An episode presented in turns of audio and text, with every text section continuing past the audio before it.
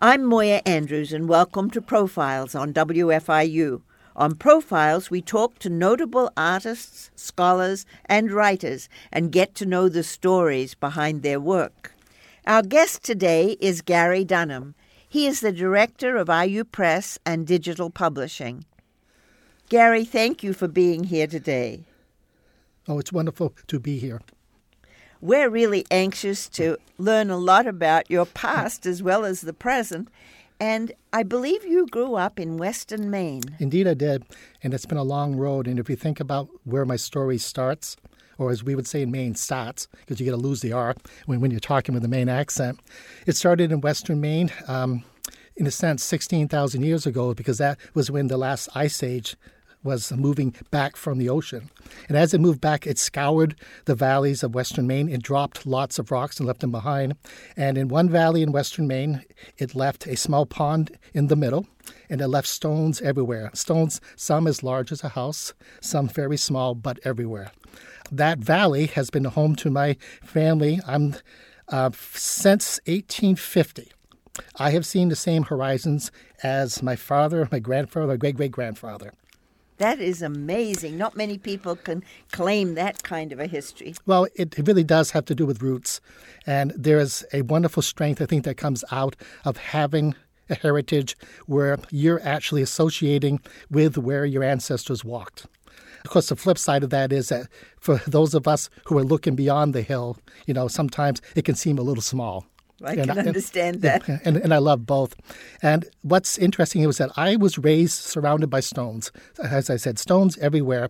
And my ancestors decided that they wanted to create walls. You know, and you, when you hear of New England, you think of stone walls. Um, you, you know, we see the photographs of them. Well, they served a very um, important um, function back in the 19th century because they had to clear the fields in order to raise crops and, mm. and, and, and, have you know and farm animals and so on. But it also helped define the relations with, with the rest of them. You know, we talk about walls. We're able to associate um, well my ancestors used the walls to define the space between the field and the forest. Uh, mm-hmm. Uh, when they would reach it, when, as, they, as they were pushing back the forest, at a certain point they would create walls, um, stone walls that would, in a sense, be a, symbol of that line between civilization and the wilderness. Mm-hmm. But they also mm. define relations with each other as well. So the largest walls were always those that were on the edge of one's farm. Mm-hmm. So it's fascinating. And it is fascinating. It, it is. It is fascinating because it's not just about functionality. It's also uh, about being an artist as well. And some of those walls are just absolutely beautiful, and they're still there.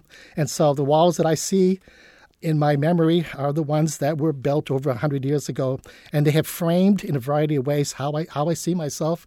And um, I always think about the next steps of my life is as of moving beyond a wall my Isn't first that interesting. What a visual image you have. Well, my my first experience as an archaeologist, and I have a PhD in archaeology from UVA, was because I was I was always walking the walls as a kid, and I would look behind them, and I would see trash trash heaps, you know, cans and bottles that were left behind by the families that had been there before, my ancestors. And so rather than just look at them, I would excavate them. I wouldn't remove anything. I would actually clear the earth around it and draw it because I wanted to mm. understand the story of what was going on, to tell the story. And so you can see there's a easy, easy transition between telling the story as an archaeologist to being an editor, like oh, I am yes. now. It's, it's, very, it's very much the same of, of being able to uh, allow the past to speak again. Right, but the ideas are not visual. visual exactly the way the, the stones and the and the objects are. Right, exactly. But it is important for a, publisher, for example, we bridge the author the author and the reader. An archaeologist does the same because they have to they have to not only find the evidence, but they have to tell the story of that evidence. Mm. And so it was easy after graduate school um, for me to be able to segue right into um, being able to be a publisher just because I've always been excavating and looking and putting mm-hmm. things together and wanting to tell a good story. Well, that is fascinating. It makes perfect sense then. Yeah, it does. It does. But tell me about how you got from Okay. that very small town. I guess it was a very small town. It was a small town. Um, it's not on a map. It's called Row Hill, and you won't find it on a map. So, folks out there, don't bother look because it's not there. It was a town when I was raised in the 70s and and 60s. It was we had 17 people in there. Most of them, of course, were related to my family. And as I said, my family's been there since the mid 1800s. Um, it's known, along with the, the village next to it, as being the home of the last phone system in the U.S. that was one they returned by hand. Yes, I remember those kinds of phones. Yep, you see them on the Waltons. We were the last phone system in the United States. I didn't know how to use any other type of phone until I was a junior in high school and I had to call home from, from my high school. That's interesting Yeah. and fascinating. Most of the family worked in mills, wood mills. My father filed saw blades, filed saw blades in the local wood mill for 48 years before he retired. He also worked in the forest as well. Cutting wood. Exactly. And so I helped him starting at the age of uh, seven. So you were used to outdoor work. I was, but you but you probably can see that I spent most of my life in, in indoors. And there's a reason for that, just because that wasn't the, the the way of life for me. I was the boy on the farm who would always have a book in his hands when we, when we went into the hay fields. It drove my father crazy. Oh, I bet it did. Oh, absolutely, because you know I would work when I had to because I knew exactly what I had to do. But I would always store behind a stone wall a paperback novel. It was usually, usually something science fictiony, you know, Edgar Rice Burroughs, Tarzan of the Apes, and so on. And I would always be dreaming about what it was like to be elsewhere. Now, how do you explain that? Because most of my family has stayed behind, but I, I've left, and I think it has to do with just being. Um, to, to me, it just has to be that the way that you're made um, from the start. I was wired. I was wired in a certain way, and I always knew because I was wired in a certain way that I would be leaving. That is interesting. Now, what about your schooling?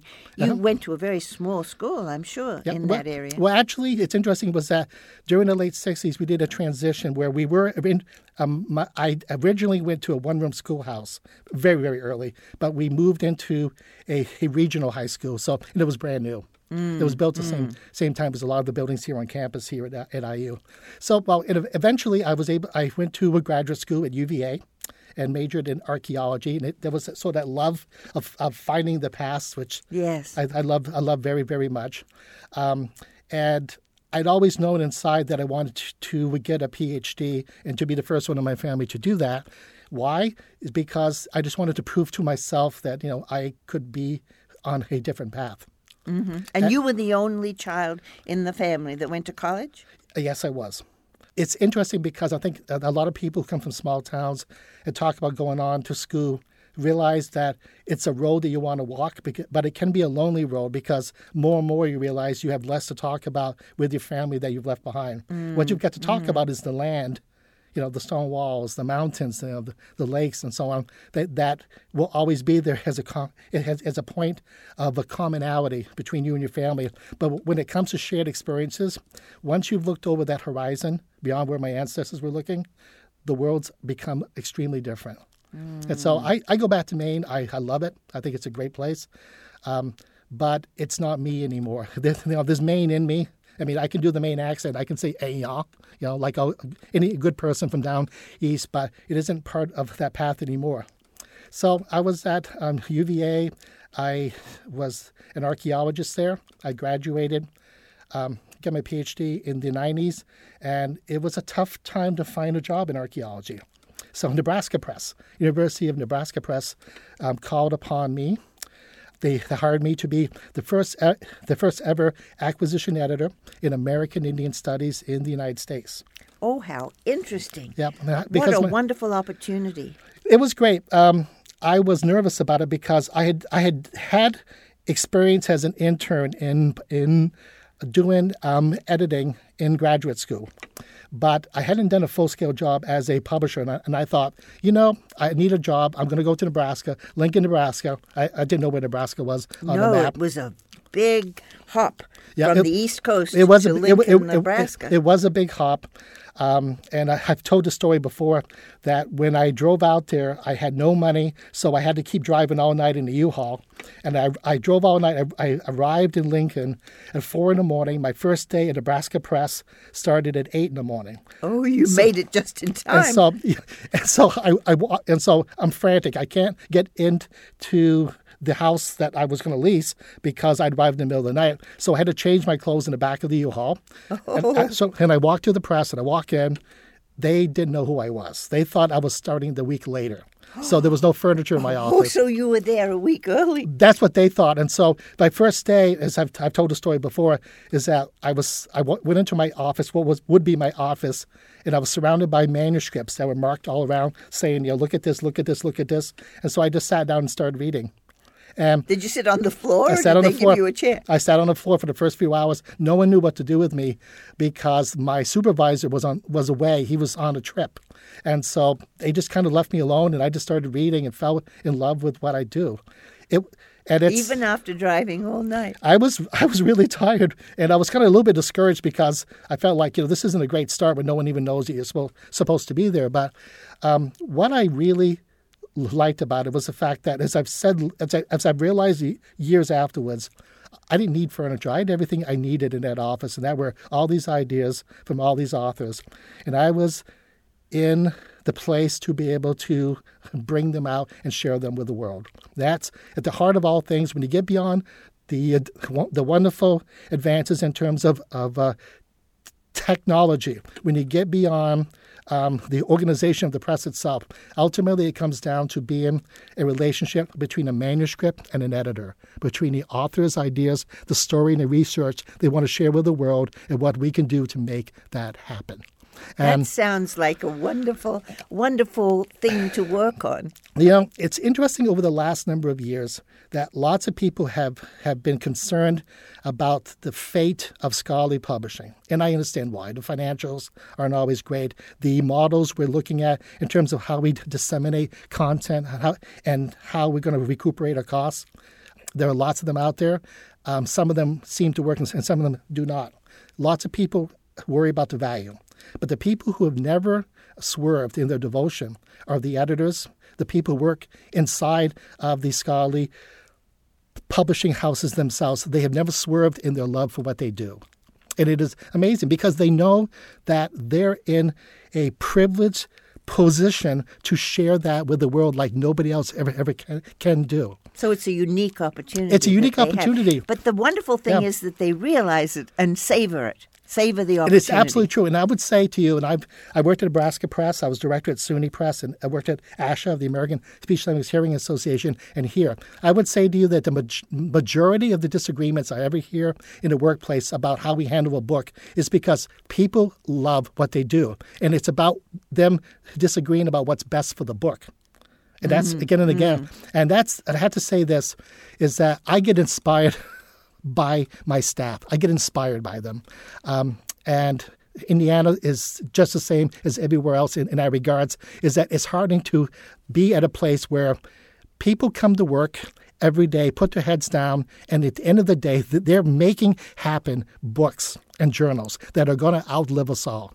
The stories, the research is going to be well beyond our lives, and we're putting our value added onto it. It is a wonderful job to have.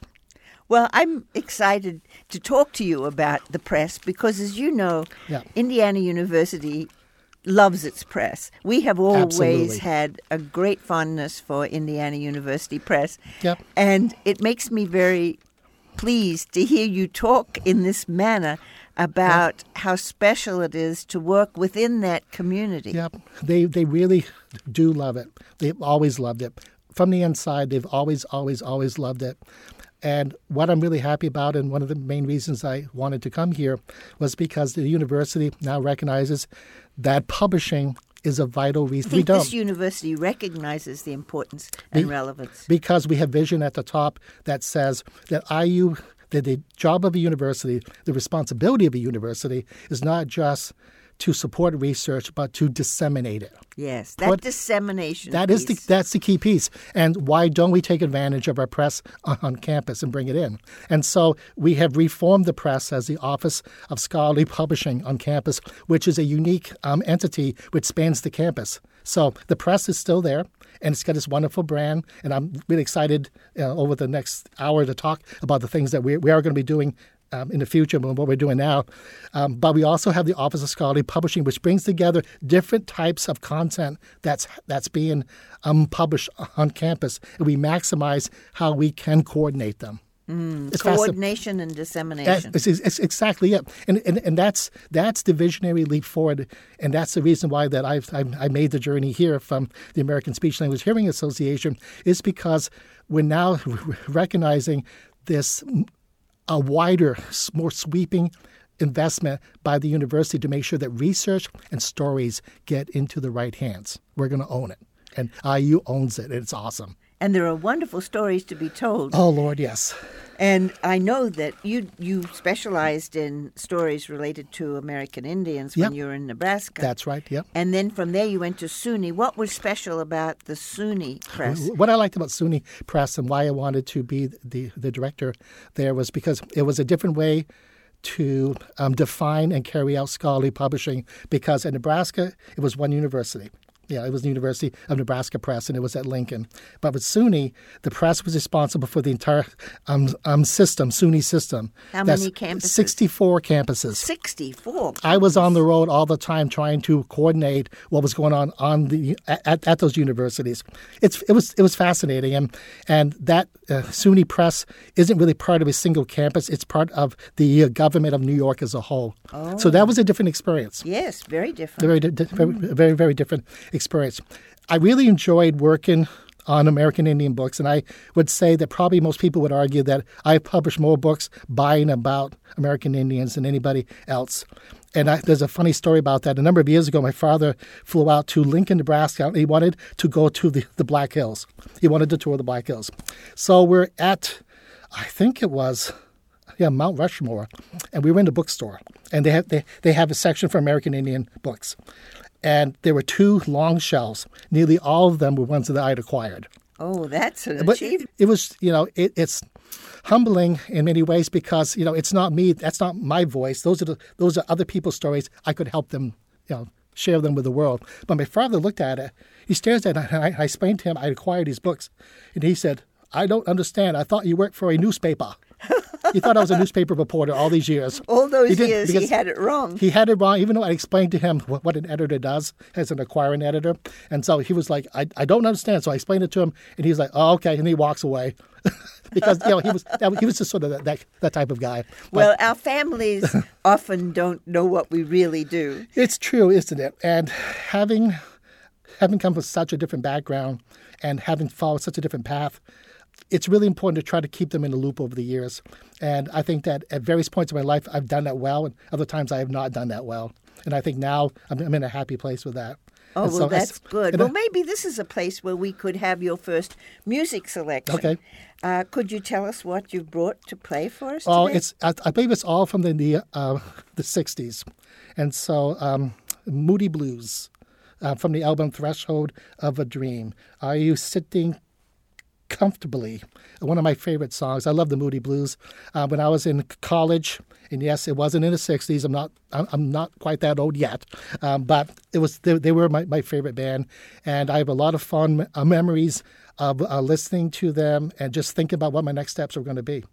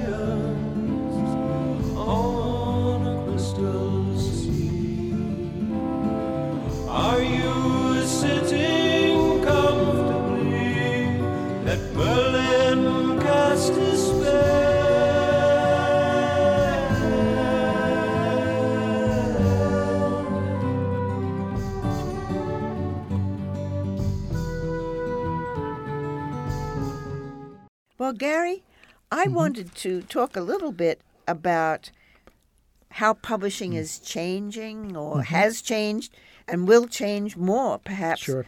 It's seems to be in a state of flux in many ways. Is that correct or not? It, it depends on how you look at it.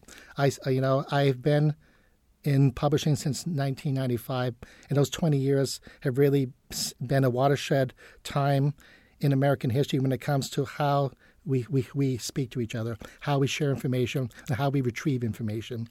Um, I can remember from a technological point of view of still doing everything in terms of uh, mail and letters and so on mm. when I mm. started at Nebraska Press in 1995. We did know about email, but not a lot of universities were using it. And you really couldn't research the contact people at the university because universities at the time were hiding the emails of, mm. the, of the faculty members. Mm. They're very nervous about it. And so we would resort mostly to speaking on the phone or just, we just, we would just write a letter and send it in the mail.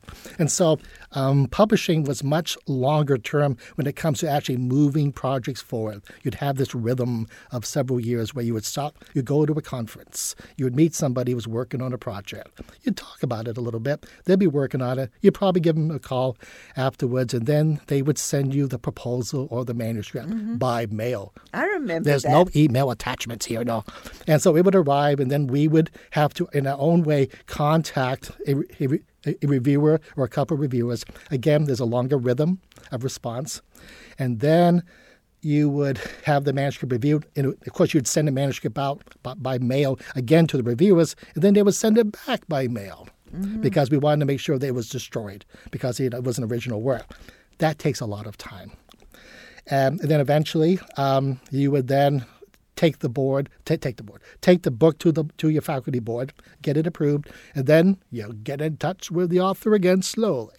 Nowadays, it's so much faster because e- email and, and, and, box and so on, ways to export files, makes it much faster. I think we have sped up the book process even before we actually receive a manuscript. The, you know, the fact that we can speak with authors in such much more an effective way and with reviewers means that um, publishing is much faster paced than it used to be, even on the end of the press itself. Mm-hmm. And that's really exciting. It also means that you can have much more of an intimate and immediate conversation and contact with your authors because you're not waiting for the conference to actually be able to see what they look like. You can Skype them for, for goodness sakes now, mm-hmm. or to be able to be able to um, have a sense of what their personal lives are like. Um, some authors are my Facebook friends, and that's fine with me. I don't mind at all uh, because I share the kind of intimate experience of their dreams and, and their voice, and I, I want to make make that happen. And I think that that that you know the uh, the technological revolution has over the last 20 years really has made much more effective and intimate the relation between the editor at the press and the author themselves. Mm. That's just one part of it. Much more personal. It's much more personal. It's much it's faster and immediate as well. I mean, I would say that it's not that it's a sweatshop now where we're just pouring and running content through, but we're certainly a lot more responsive in a positive way. Mm. If there are things going on out there, like there's a vital event that's going on that I think that our readers need to, to hear about, I can email, I can I can I can call, I can Skype an author, and, and we can get information pretty fast from them to build a book. Mm, so mm. I think the press becomes from a from kind of a current events social um, point of view much more responsive and responsible now, and that's mm. just one aspect of the vast things that have changed. Think about now, nowadays with content. We can tell stories in ways that we couldn't before, much more interesting ways. Think about this students don't read a textbook, they experience it online.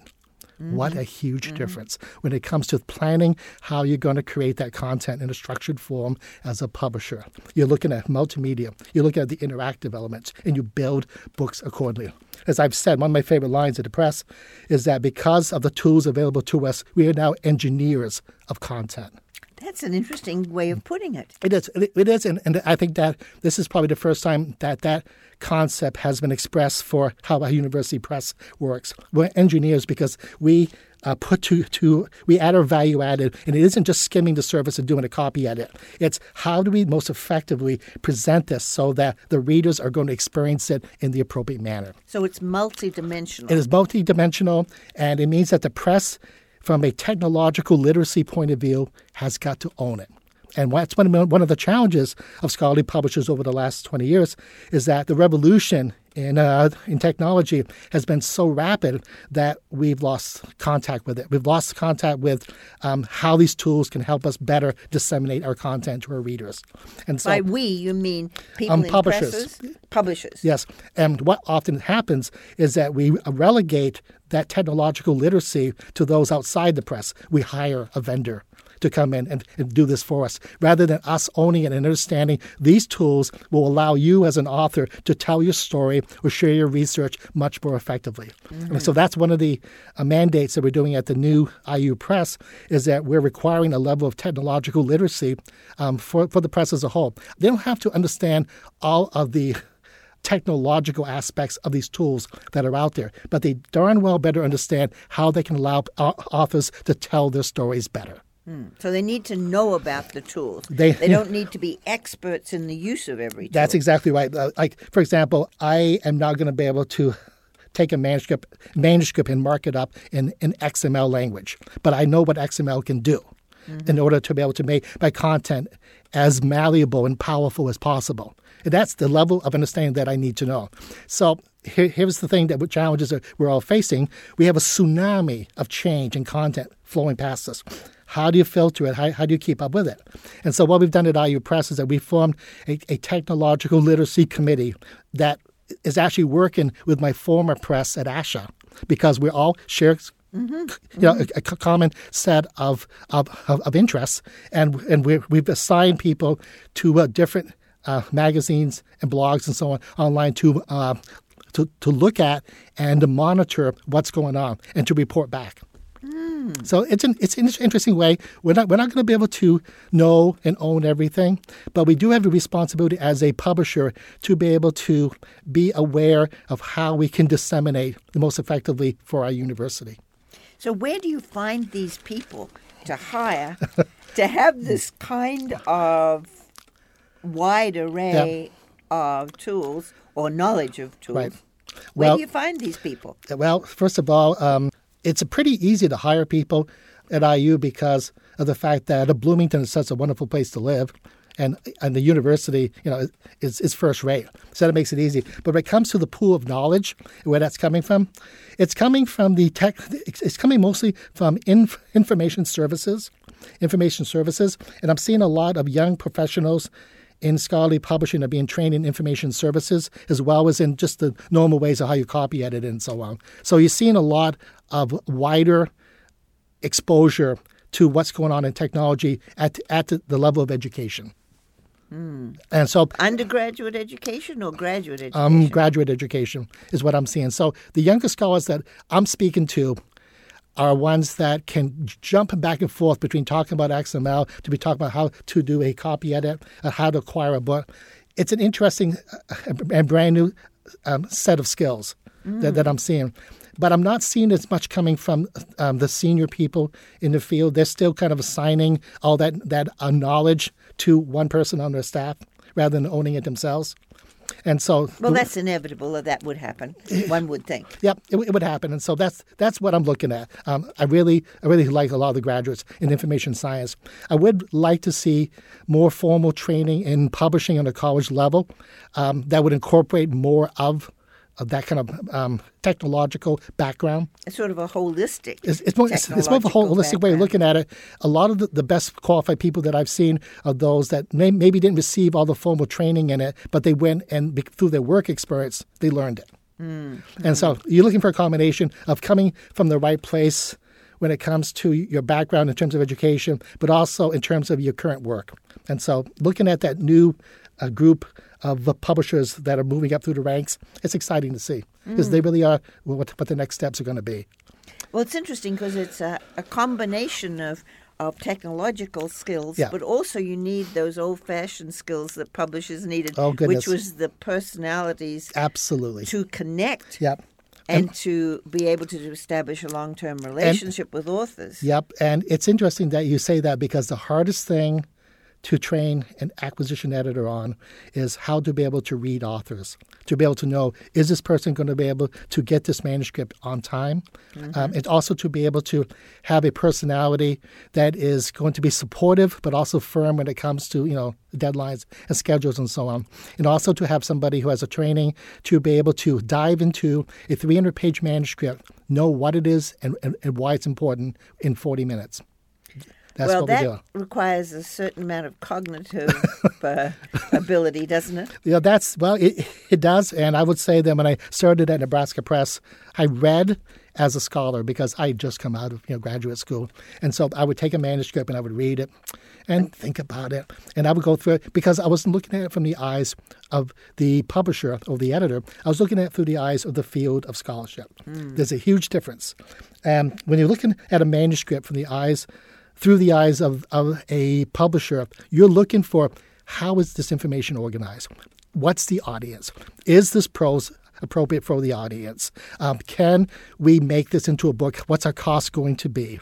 Does this resonate with the lists that the press have all have already established? So that we can market it the most effectively. All those things go through your head, but the most important thing is what is it and why does it matter?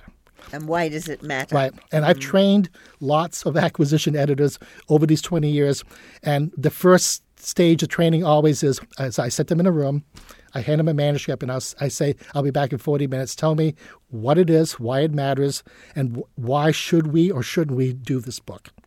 And I walk out, and it's scary the first few times Mm, but, it is. But, but eventually, the, the acquisition editors know because they're on the front lines, because they're the ones bringing in the new content, because they're the ones that are charting the next steps for the press as a whole. They know that they have a responsibility to be able to translate that manuscript into something that their colleagues can understand. So I've always made it a point that the best trained editors are those that if anybody from the press walks in your office and points to a manuscript and says, "What is it? And why are we doing it?" You should be able to explain it to them right away. You got to own it. You have to own it. It's mm. so very much important, and that's not not always the case in the industry because it's such an and and emphasis on just getting books because we need the mon- we need the money, we need the content that often acquisition editors don't have time to read a manuscript or to engage with it. They just get it and they send it out to reviewers as soon as possible. And they rely on the reviewers right. to tell them right. whether it's any good. Now, what about accountability? I would imagine sure. accountability is really important in your field. Absolutely. I mean, nowadays one has the sense that if the book doesn't sell, mm-hmm. that therefore the acquisitions editor might be in hot water. Is that actually the case, or are there other measures no. of accountability? No, no, it's it's a little more complicated than that, which I'm happy about because you shouldn't point fingers at any one person. Um, publishing is an inter connected process like no other, and so the the the, the uh, success of a book depends upon a lot of interrelated factors. One, of course, is the strength of the work itself, which is really the responsibility of the acquisition editor. Is this topical? Is this needed? But there's also the value added that's put on by the copy editor and the and the designer as well. You want the book to look right for the type of book it needs to be for the type of content. But I think most importantly, it's the marketing as well. It's a combination. And so you've got to have them all working together as a seamless team on these projects in order for a book to fly. But understand this the key to a successful press, it absolutely is not a single book, it's the list as a whole. And informing that list is a, strate- is a strategic plan. You write a strategic plan where you identify the areas that the press wants to publish in. And then every book that comes in already has a plan behind it and a story behind it and a mm-hmm. context behind it. Mm-hmm. And so, for example, um, it's, you know, the fact is, is that IU Press is probably the world's leading publisher in African studies. It's we've got a magnificent list and an outstanding acquisition editor that's in charge of that list. We have written a strategic plan for that area. We have written a strategic plan from the marketing point of view, so that whenever a book comes in, we already know the, the avenues, the venues in order to advertise that book. We know who wants it, who, who wants to buy it. And that's because we have coordinated acquisitions and the, and the marketing efforts from the start. Mm, and mm. and so and that's a different way of looking at how mm-hmm. we publish a book because the old-fashioned model is that it's the it's the um, uh, it's the downstream model. You start with acquisitions, they find the books, it flows down to the the copy editor, eventually makes it to the uh, the marketing department. That's not how a publisher should be working the most effectively. You work most effectively by assigning teams from each department to each book as it comes in. So all that value, all the investment and that value added and that sharing of, of strategies of how to do the book most effectively happen at the beginning of the process and, and not just and not just happenstance throughout the publishing process. So the team is involved from the very moment the That's- book is acquired. That's how it worked in the past, and that's how we're restructuring IU Press at, at this point. We've already done some experiments that have worked very well. Well, that's good to hear. Now, in terms of your accountability, Yep. You as the leader of this whole operation, it would take a number of years before anyone would be able to assess Absolutely. how well you have done your job. And this is both the wonderful thing about the field, the business, because we're looking towards the future, we're building the future. And it's the frustrating thing about the business and for the university because the investment of the resources that you put in now, you're not going to see bear fruit for at least three years, two to At three least years. three. I would think it'd be more than that. It, it all depends because um, I work the editors pretty fast. We build lists pretty effectively. But in order to be able to build a world class press, there has to be a strategic investment of resources, both in terms of uh, being able to find the right types of books, but also to be able to market the books as well. And once you've identified your areas, which we have at IU Press, normally, as I've seen it, and this is a fourth strategic plan I've written, the turnaround time for success to be able to evaluate your success is in about three years.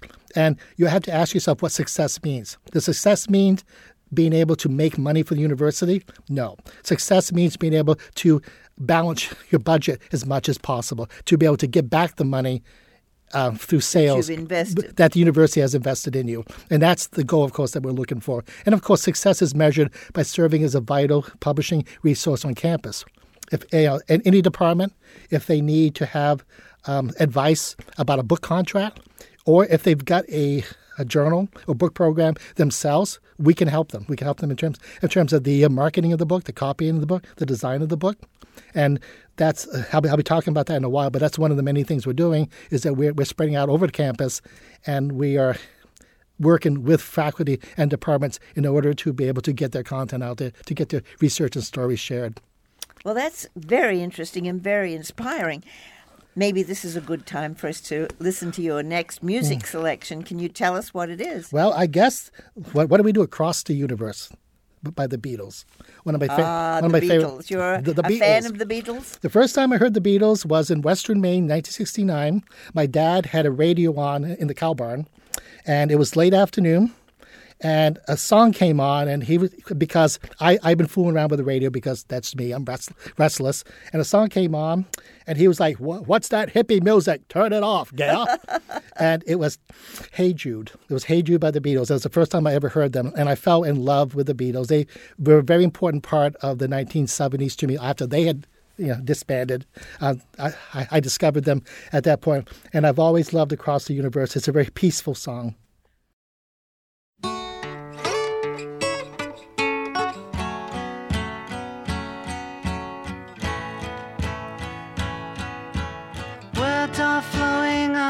Like endless rain into a paper cup. They slither wildly as they slip away across the universe. Pools of sorrow, waves of joy are drifting through my opened mind, possessing and caressing me. Shakuru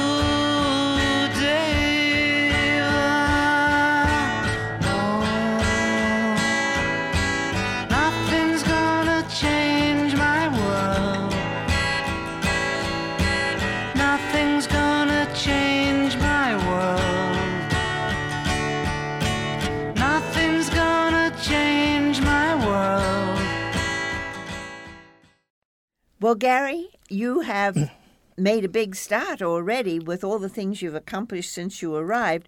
But tell us what your long term goals are in terms of IU Press. Well, um, the university and I completely agree that it benefits the university, it benefits Indiana, and it benefits all these fields of scholarship um, to have a press that's world class.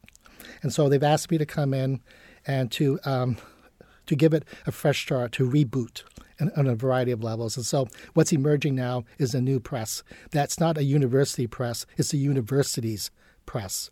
And I say that because um, its interface with the university is through the Office of Scholarly Publishing. This press is invested in, in such a wonderful way. So I, I'd love to talk to you about a number of things that we're doing.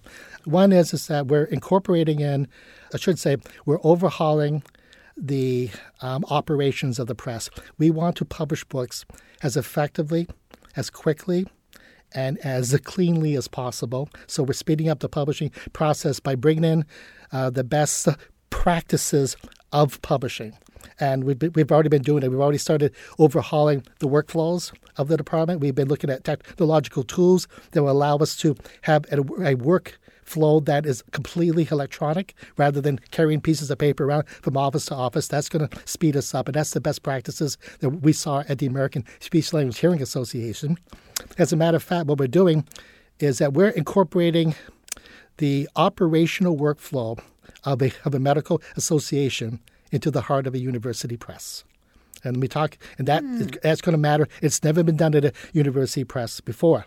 Um, when you're on the front lines when it comes to uh, medical association publishing, you need to get your content out there to the people at the point of care as quickly as possible.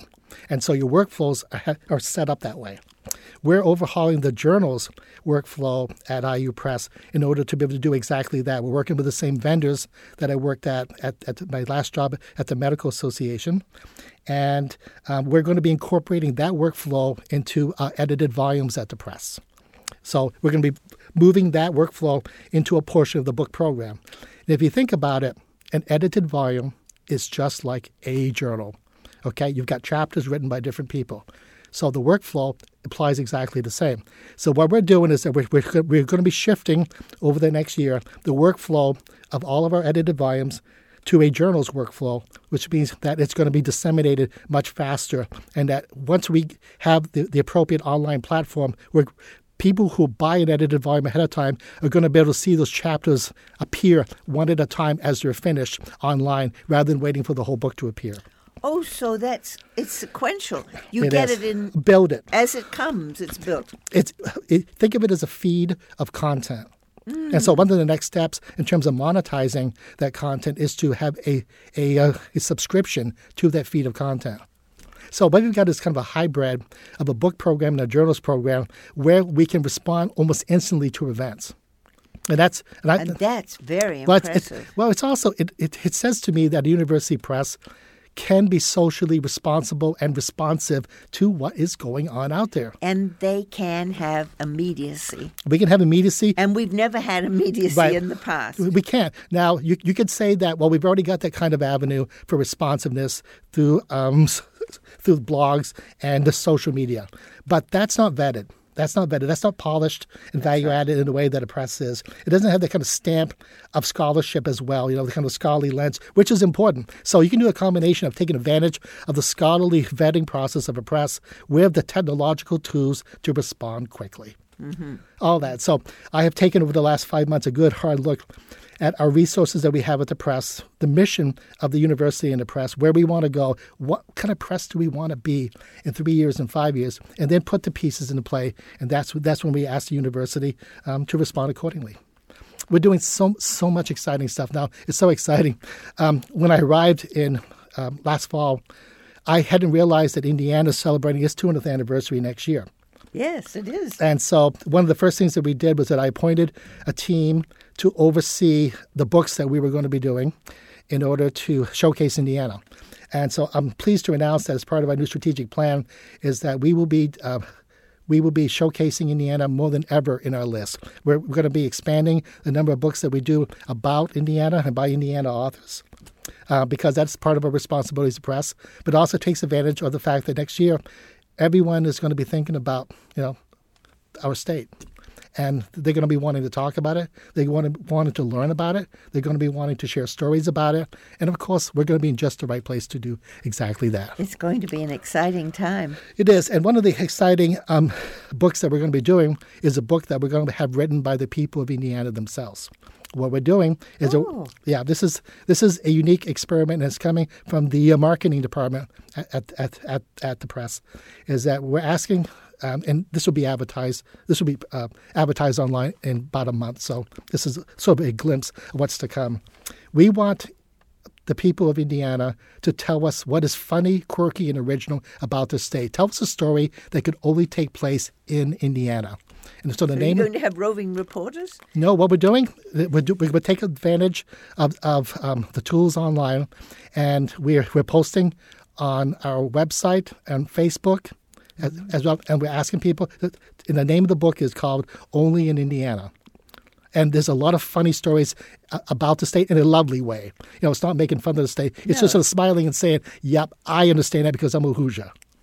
And we've already, when we uh, leaked word out through our interns about this, we've already received, I think, 15 to 20 stories already. Oh, wonderful. Pe- people like to talk about their states. People love Indiana. Hoosiers, they love their state. They're proud of their state, and we want to hear about it. We want to hear what you, the things that, the stories, um, the landscapes, um, the histories that you feel like could have only taken place in this beautiful state. So the things that are unique. It's, it's crowdsourced. This is a crowdsourced book. We're going to build it Ah. from the viewpoint of the people of Indiana, and it will be published um, early next spring.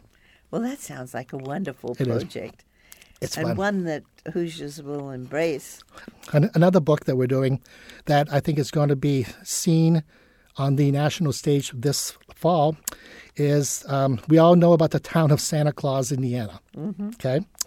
Did you know that the post office at Santa Claus, Indiana, has received um, letters addressed to Santa on envelopes since the 1930s? I didn't know it was and, that long. and that the National Post Office, the, the, the United States Post Office, if they see envelopes that are addressed to Santa Claus, they send them on to Santa Claus, Indiana. oh, The good people there, the good postal workers, have been saving these letters since the 30s. They are magnificent. No one has ever seen them, and, and no one has recognized this wonderful contribution It's they've made fantastic. to the children. It's fantastic. And so the book is organized by stories that kids and some adults, some of them are extremely funny. God, it made me laugh. Um, but this book is organized by, by each era. And so we have those handwritten letters, very formally done from kids in the 1930s, asking for list upon list upon list of stuff. And, and, and then it goes into the 60s and so on and so forth. Um, we've already received where we talk to the marketing reps uh, that work for the press, and they are ecstatic about this book and uh, they feel like it is going to get national exposure because it is a window onto a world that we, we don't appreciate as much anymore.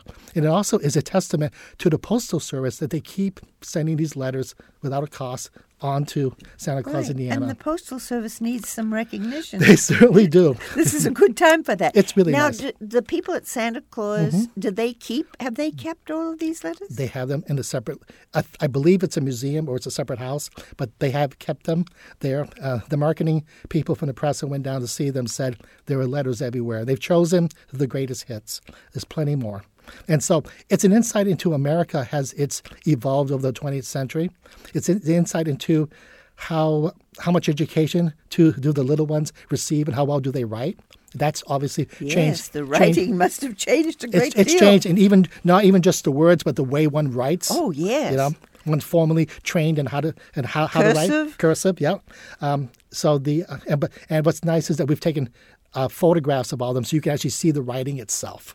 Oh, that's It's, lovely. it's intimate. The illustrations. It's intimate. It's personal. Very important part. And we're looking at this being one of the biggest books the press has done in years, just because we've gotten such attention for it already. And this is so intrinsically a part of the Indiana University Press mission It is. to showcase the state. as I say, bring Indiana to the world and bring the world back home. Oh, I think that's wonderful. That's- I'm that's- excited. I almost want to rush out and buy it right away. Well, you know, and it was interesting that we we we actually experimented with a new way of publishing books in order to be able to get this book out in time for the holidays. Normally, a book is going to have to go through a formal uh, process of about, about a year at a press. Mm. So because we've been streamlining our workflows, we're able to put it out in about eight months, and that's that's our first step. towards it's real fast. That is fast. So that's we're really excited about it, and it just serves so much what we need to do as a press. But of course, part of our new strategic plan as well is that we're reaffirming our, our existing strengths. You know, Jewish studies, music studies, film, a- African studies, all those, um, Middle East studies as well, all of those. Uh, we've got great plans to build those lists out even more. We're also going to be moving even more into the sciences and health. Oh, that's an interesting. Well, we've got our new School of Public Health. Exactly, exactly. And so um, I'm looking forward to having a lot of conversations with them as well. Um, and of course, my own background at the American Speech Language Hearing Association means that we're going to be moving into that field as well. I'm, I'm going to be working. Well, I'm glad to hear that since uh, uh, that's my professional yes, orientation. Exactly, exactly. Well, and I, I, you know, I've got a special um, relationship with with ASHA. Um, I worked for them for four years. So they trust me. They want to work with us as a partner on book on, on some book programs. So that's good. So you get books from the national office. Well, well, and, and you think about it, American the American Speech Language Hearing Association is made up of over 173,000, you know, audiologists, speech language pathologists, and scientists. That's a great audience for, for a press. And I'm one of them. You are one of them indeed, Moya. In, indeed, you are. Um, and so, the, uh, another initiative that we're working on is that, let's face it, our university is going to celebrate its 200th anniversary yes. in 2020.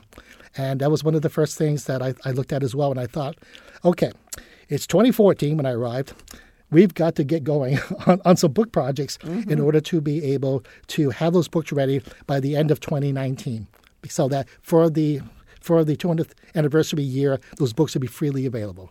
So we're working on now four different book projects that will showcase um, Indiana University's history, history, lives, the, the people who worked here, and the legacy as well.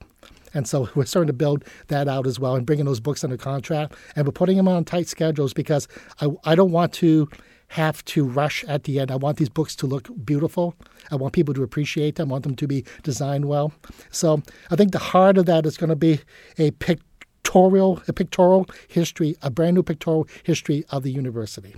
That will be significant. That will be really significant. Mm. And to do so, we've already assigned a designer to the book. This is this is unheard of. You don't do this. You're supposed to wait to the end of the process to do that. But we want the designer to work with the with the authors to be able to visually conceive of the best way to do this book. And so we're talking years ahead of time. But and this is really collaborative. It has to be. There's no there's no other way to do a book right is to has and, and that means uh, in terms of the press itself, the collaboration with the press. You know, like all um, publishing houses, you know, you often have disagreements between departments. And one of the best ways to break down those silos is to assign them to teams into books. And, and you get a real sense of what the value is of the resource of each of those individuals. Mm. So I'm really excited about you know the fact that you know, the university is open its, its 200th uh, because there are a lot of great stories to tell. Yes, it's a wonderful time for you to take over at the press. It's perfect. It because this so many mm-hmm. things are opening up that will you'll be able to capitalize. I, th- I absolutely think so, and there's such a spirit of cooperation on campus as well, and it's well beyond me being the new person, and it's the honeymoon period. You know, blah blah blah. That um, the fact is is that there's a real yearning to be able to create content create books and journals that that that are, that are going to be important, that are going to matter, and as I've said, they're going to outlive us all. And that's that's across campus. I have been received so well by by people at this university who are excited about the fact that we have a world class press that's offering itself as a resource. What can we do for you? And that's the first question that I ask um, my colleagues on campus. What can we do for you? Because we are the university's press. That is a wonderful place for us to end Great. because it sounds so exciting what you've described Thank to you. us. Yeah. And it it's makes us all proud because it is the university's press. I've been speaking today with Gary Dunham. He's the new director of IU Press and Digital Publishing. Gary, thank you so much for being with us. I'm really happy to be here. Thank you, Moya. Thank you. And this is Moya Andrews for Profiles.